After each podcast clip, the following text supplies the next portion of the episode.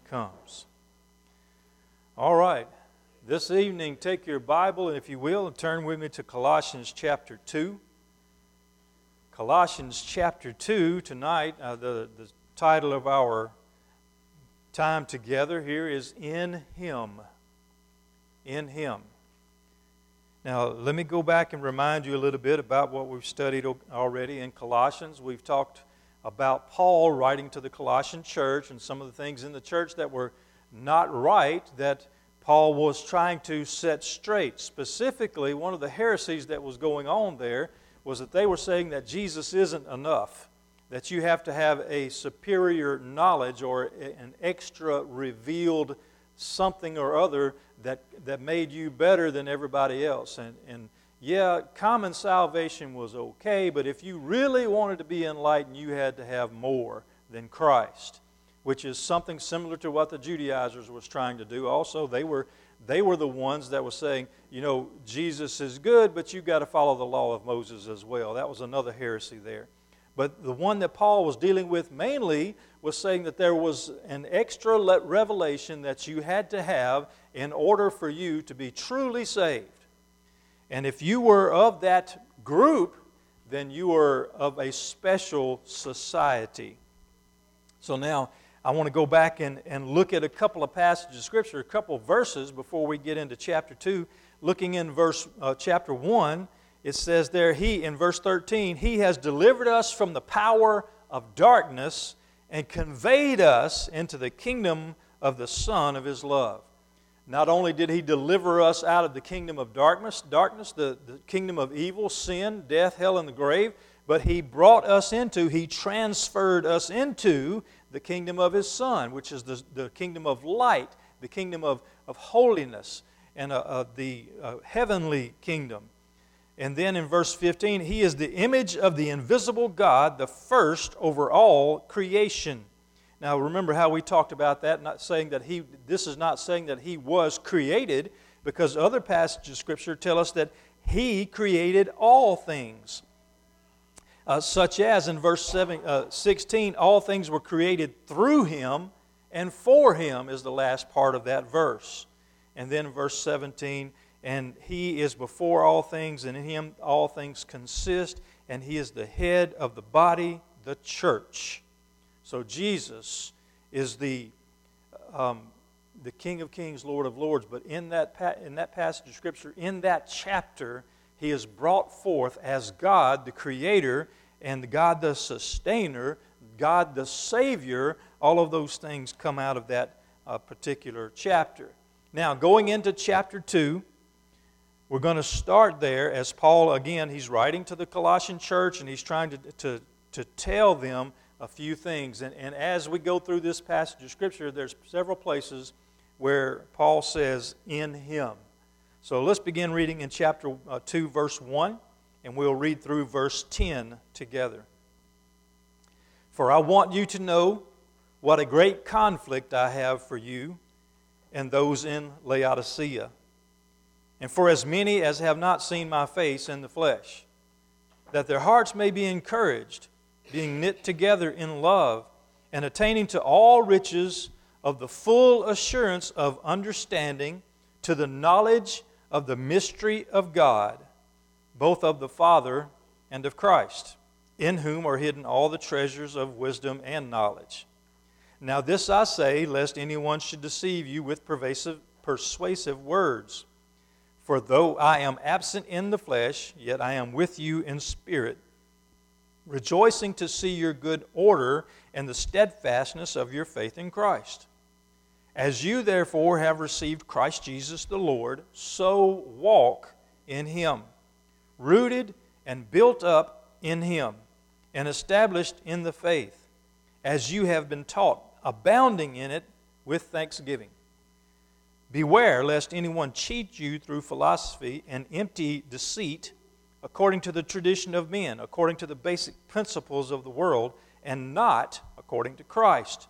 For in him dwells all the fullness of the Godhead bodily, and you are complete in him who is the head of all principality and power. In him we have everything. Let's go to the Lord in prayer. Father, again, we bow before you and, and we know in our hearts that Jesus is our all, our all in all, that He is all that we need. So, Father, as we study that subject tonight, as we, as we look into this word, teach us and help us to know about it. Help us to understand it. Help us to grasp the concept that Jesus is all we need. Uh, when we have Him, we have everything. So, Father, tonight that's our, our hope, that's our, our, our asking, our, our request is that you make this known to us in Jesus' name. Amen. Amen. All right, so the first in Him that I want to look at uh, is in verses 1 through 3. So I'm going to go back there just a little bit and talk about some of those things. First, in verse 1, Paul says that he's got a great conflict for the church. Now, what he means there is he is struggling hard, he is fighting hard for the church. The task that he has is to keep them together, to keep them moving uh, in the right direction, to keep them uh, growing and learning in Christ. He says the great conflict that he has for them and Laodicea, uh, that he hadn't been able to be there and teach them personally. But he says, I, I struggle for you anyway. I, I, struggle to, you know, to, I want you to know and understand that I desire, in verse 2, desire to see you growing in the faith. He says, uh, I have a great conflict to you that their hearts, that your hearts may be encouraged, being knit together in love, and attaining to all riches of the full assurance of understanding to the knowledge of the mystery of God both of the Father and of Christ. He's saying, My, my hope and my desire, my struggling for you is to, uh, to have you to come to the full knowledge of the Lord Jesus Christ. Not just knowing about his offer of salvation, but knowing about his life, knowing how he desires for you to live, knowing all the principles that God has laid before us. And, this is, he's saying, that's what my struggle is. My struggle, my fighting, my striving is toward making sure that you are held together by the love of God, by the bond of the love of God. Uh, as a church, working together, learning together, taking care of one another, being, being the family that we need to have. Now, look at the, the language that Paul uses there in verse 2, where he's talking about the, the, all the riches of the full assurance of understanding to the knowledge of the mystery of God. Yeah, he's alluding to that heresy that we were talking about. That they said that you have to have a, a mysterious revelation, you have to have a further knowledge, or you've got to be uh, super spiritual in certain areas of learning in order to uh, be fully saved by God. But Paul says, no, wait a minute.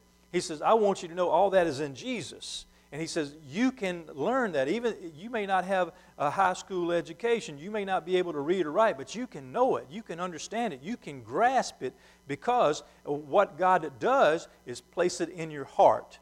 And that's what he was saying to the church. He said, I'm fighting for you, I'm uh, struggling for you. I want to see you grow in the faith. And I want you to know that, that, that the riches of the Lord, uh, that you can have the full assurance of of understanding everything that you need to know to be a child of God. So he goes on there and he says in verse 3 that we need to trust Christ for everything. This is, this is how he says that. He, he's speaking of both the Father and of Christ, in whom are hidden all the treasures of wisdom and knowledge. And you see, that's, that's where he's, he's really putting the, the, the screws to the guys that were saying you've got to have a extended knowledge. You've got to have an extended uh, mystery or revelation. He's like, no, you don't. You just need to know Jesus. Uh, that's, you just need to, to grasp who Jesus is and grasp what Jesus wants you to do and do that. And that's, that's it. The, the, what we read this morning about eternal life eternal life is, is knowing God and knowing Jesus Christ. It's not complicated. And these guys were trying to complicate it because they didn't want just everybody having salvation. They were trying to make sure that it was a little bit harder so that all the riffraff wouldn't be able to get in. You know, the Pharisees were doing the same thing because they, they considered themselves above the common people. And Jesus says, No, He says, the common people are, uh, you are common and they are common. We're, we're all common together because there's, there's level ground at the foot of the cross. You know, we're, we are all in the same boat. Some people may be striving harder in a certain area, but that doesn't make them more qualified for heaven. You see, we're all sinners headed for hell until we accept Christ as our Lord and Savior. He is our all in all. And Paul is saying there, all the hidden, uh, in Jesus are hidden all the treasures of wisdom and knowledge.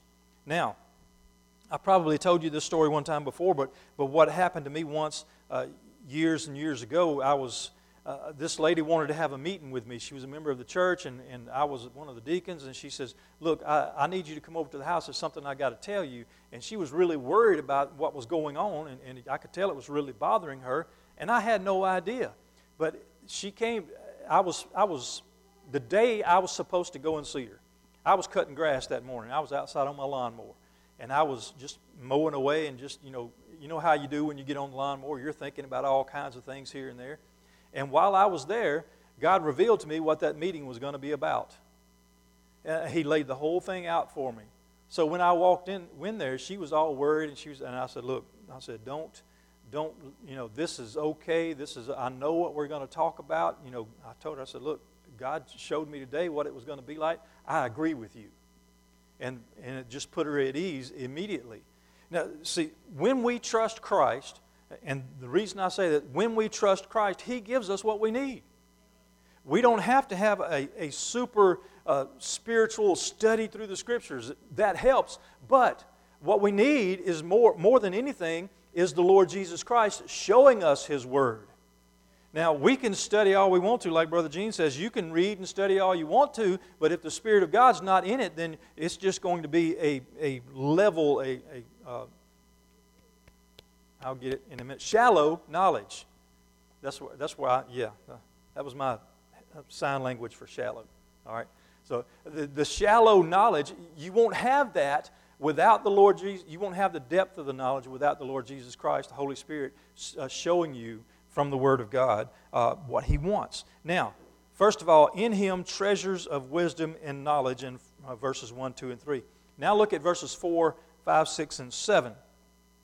Now, this I say, lest anyone should deceive you with persuasive words. For though I am absent in the flesh, yet I am with you in spirit, rejoicing to see your good order and the steadfastness of your faith in Christ. As you therefore have received Christ, Jesus the Lord, so walk in him, rooted and built up in him, and established in the faith as you have been taught, abounding in it with thanksgiving. The first thing in verse 4, he says there, first of all, you've got to, you've got to know the true from the false. You've got to be able to discard deception. People out there are going to try to deceive you. There's a lot of deception in our world right now. There's a lot of people leading uh, well meaning Christians away from Christ because they're, try, they're trying to make it easy. They're trying to make Christianity a, a bed of roses and a bed of blessing and, and all those other things that you see them talking about. But that's not, that's not Christianity. Christianity is us serving the Lord, whether it's hard or easy, whether it's good or bad, whether it's rough or smooth. You see, we're still following Him no matter what. And He doesn't guarantee us that He's going to bless us with everything that we want we will have everything in the kingdom to come, but here and now, we may not. So he wants them to understand hey, look, people are out there that are going to try to deceive you. And he says, even though I'm absent, I, even though I'm absent, haven't been able to come to see you, hadn't been able to personally teach you, I am present with you and I am rejoicing with you in that you have set things up and, and what you believe. In verse 5, he says, Yet I am with you in spirit, rejoicing to see your good order and the steadfastness of your faith in Christ. He says, I hear good things about you. And not only that, you've got, the, you've got your priorities right. You're staying with Christ. You're hanging in there. You, are keeping, uh, plowing in the same row. You're, you're doing what Christ has led you to do. And this is what he says In Him, you've got to behave right. And when you behave right, it says uh, verse 6 and 7 As you therefore have received Christ Jesus the Lord, behave in Him, or have your behavior in Him. Uh, live your life according to what He says, rooted and built up in Him. Your behavior should show that you are Christ's. The way you order your life should give witness that you are a Christian. the way you order everything about your life, the way you communicate with people, the way that you do business, or the, you know, all areas of life, the way that you behave should tell everyone that you know and meet that you're a Christian. So he says, first of all, you've got to discipline yourself to behave according to the principles of Almighty God. And then you've got to disciple yourself. Listen to what he said rooted, rooted and built up in Him. First of all, you walk in Him. You, you, uh, you discipline yourself to be like Jesus or to uh, live according to uh, Jesus' teaching. And then you are rooted and built up in Him and established in the faith. You discipline yourself in the way that you live, and then you disciple yourself in the Lord Jesus Christ. You grow in your faith. I like what Brother Gene uh, kept repeating time and time again, you know, about us growing in Christ. And, he, he put the challenge out there if the next time we see him and he's not more of a man of God, then he is eh, backslidden. He's, he's not progressing in his Christianity or his Christian walk. And the same thing goes with us. If we're not progressing, what are we doing? Are we stuck in the mud? Are we, we have we knocked it into neutral and we're just coasting? What's going on? We're supposed to continue with the Lord, abounding in it with thanksgiving. So we, in Him, we behave and we, um, and we will be built up. Now look in uh, verses 8, 9, and 10. These are the last section here. And he gives the warning in verse 8 Beware lest anyone cheat you through philosophy and empty deceit, according to the tradition of men according to the basic principles of the world and not according to Christ. For in him dwells all the fullness of the Godhead bodily. In him dwells fullness. You see, this is Paul's, this is his main uh, idea in this section of Scripture. He's trying to get them to understand hey, you don't have to have that extra special revelation. You don't have to have this or you don't have to have that. that. You need to know that Jesus is everything that you need so he, he says this Don't let anyone cheat you, don't let anyone deceive you. Don't believe the lies of a worldly way of thinking. See, those guys that were saying that you've got to have something extra or you've got to have more than Jesus, they, they were, uh, those lies were straight from the pits of hell because Jesus is enough. And that's what Paul was, that's his main thought is in Jesus, all the fullness of the Godhead dwell bodily. He is our all in all. In verse 19 of chapter 1, for it pleased the Father that in him all the fullness should dwell. The fullness of God, the, the, the power, the authority, the, the, um, uh, the, he, he is the fullness of the Godhead bodily, Jesus Christ. The lies of the world, worldly way of thinking. And in verse 9, it says that Jesus Christ, our Lord, is God. And that was another one of the heresies. They were saying that, that Jesus just, um, the, well, God came down and inhabited Jesus' body, and when Jesus' body died, God went back to heaven and, and Jesus just died. And that's not the truth. All those heresies uh, Paul is laying out, and he's saying, nope, that's not it. You guys got it wrong. But here's the truth Jesus was God. God created a body for the Lord Jesus and then filled that body with the Lord Jesus. And he lived out his life. He sacrificed himself for us, died, resurrected the third day, and now he has that same eternal body that was the, the body that was changed. He is God in the flesh, the Lord Jesus Christ. So now, Paul in that idea, he kind of sums everything up in verse 10. And you are complete in him, who is the head of all principality and power. You are complete in him. You don't have to have anything else. You don't have to do anything else extra. You don't have to worry about anything else extra. In Jesus, you are complete. Complete in Him. In Him are the treasures of wisdom and knowledge. In Him we behave and are built up. In Him dwells the fullness of the Godhead bodily, and we are complete in Him. Let's go to the Lord in prayer tonight. I thank you, Father, that Jesus is all we need. I thank you that everything that He has done for us is complete. And all we have to do is accept Him, follow Him. Father, thank you for all that you do. And I pray, Father, that as we think about these things tonight and it has been brought to us and before us by the Holy Spirit, that we will rest in our salvation in Jesus Christ, knowing that He tells us that He wants us to follow Him every day. So, Father, whatever that looks like, whatever that looks like for today and for tomorrow, help us to do that in obedience to you because we want to walk worthy of our calling in the Lord Jesus Christ. In your name, Lord, amen.